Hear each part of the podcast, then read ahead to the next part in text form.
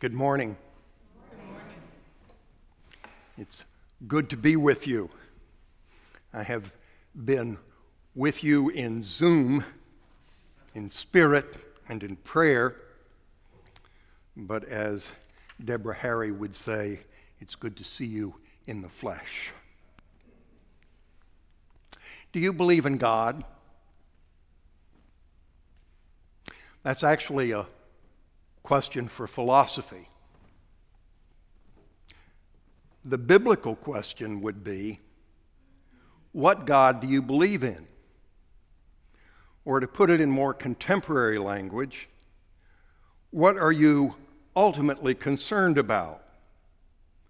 What value or principles do you serve or fear the most? That is your God.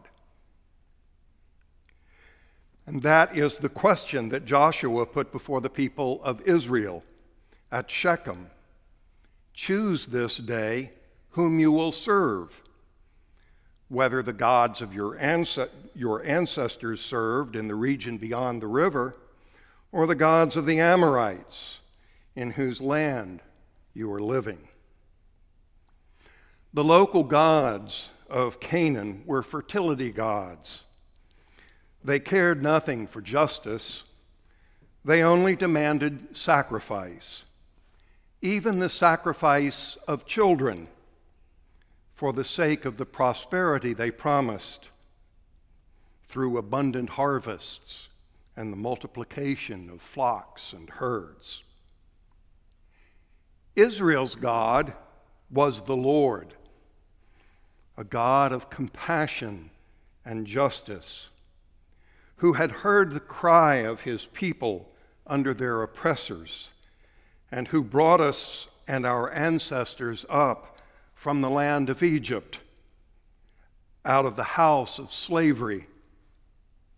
More than sacrifice, the Lord demanded justice, kindness, and humility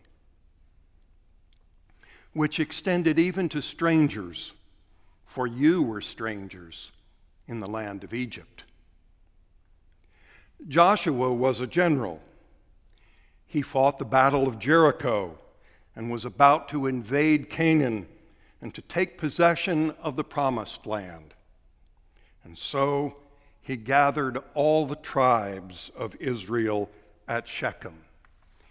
He knew that the campaign he was about to begin would be the hardest Israel had ever undertaken.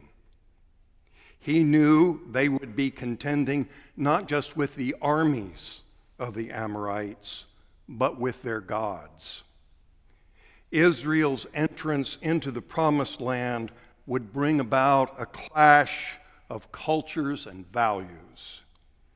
And so, before the battle began, he made them choose which God they would serve. Jesus, too, presented his disciples with a choice. As we've heard over the last several weeks, Jesus told his disciples not to labor for the bread that perishes, but for the bread that endures to eternal life. He told them that He is the bread of life.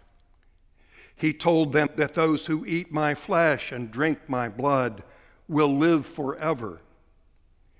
And today, because many had turned back, he put the choice starkly before them. Do you wish to go away also? Choose. Whom will you serve? Who is God to you? What God do you believe in? Will you choose to labor for the bread that perishes or for the bread that endures to eternal life? And we are gathered here today because we have said with Peter, to whom can we go? You have the words of eternal life. but it will not be easy for us either. Jesus sends us into the world as lambs among wolves. For us, too, our struggle is not against the enemies of blood and flesh, but against the rulers, against authorities, against the cosmic powers of the present darkness, against the spiritual forces of evil in the heavenly places. And so we must be ready for spiritual warfare.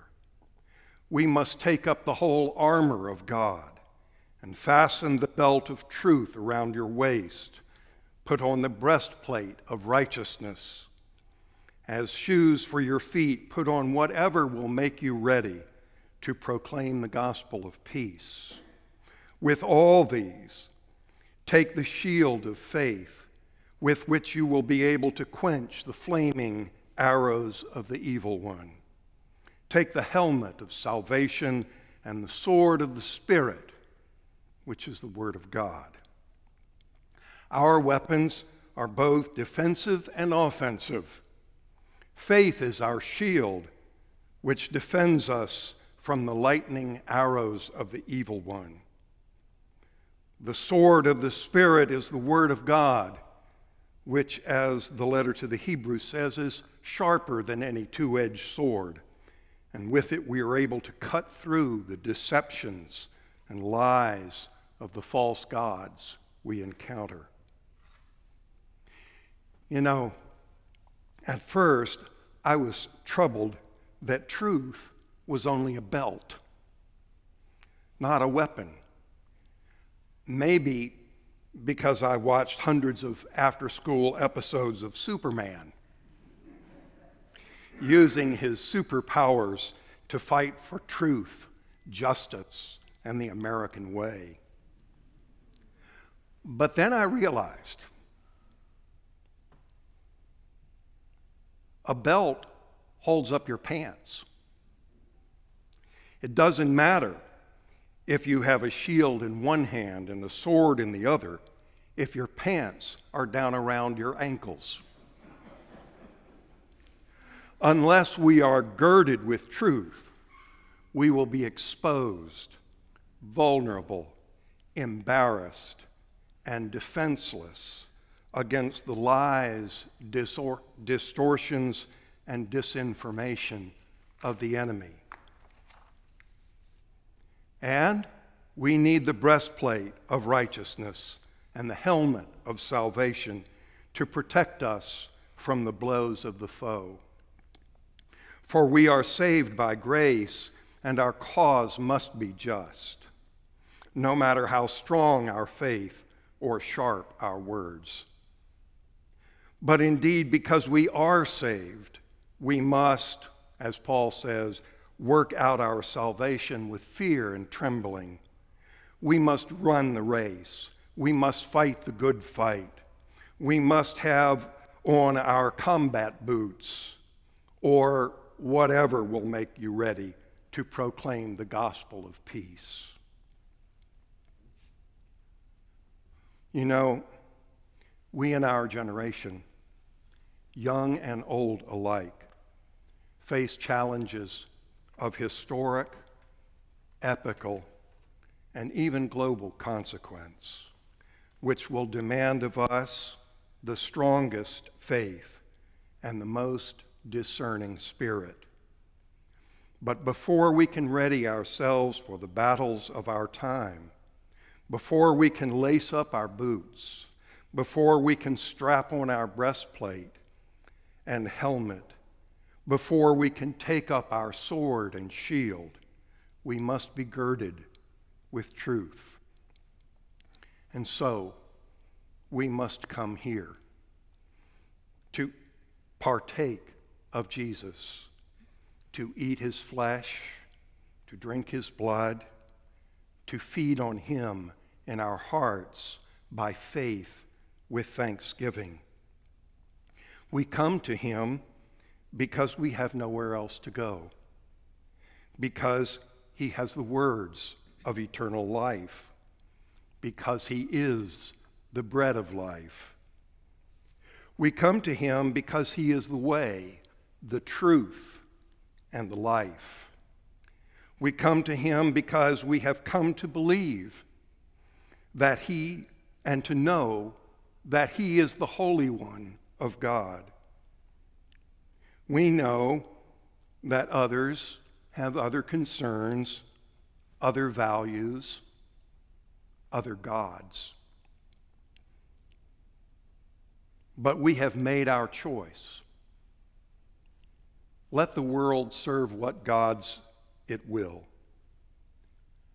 As for me and my house, we will serve the Lord.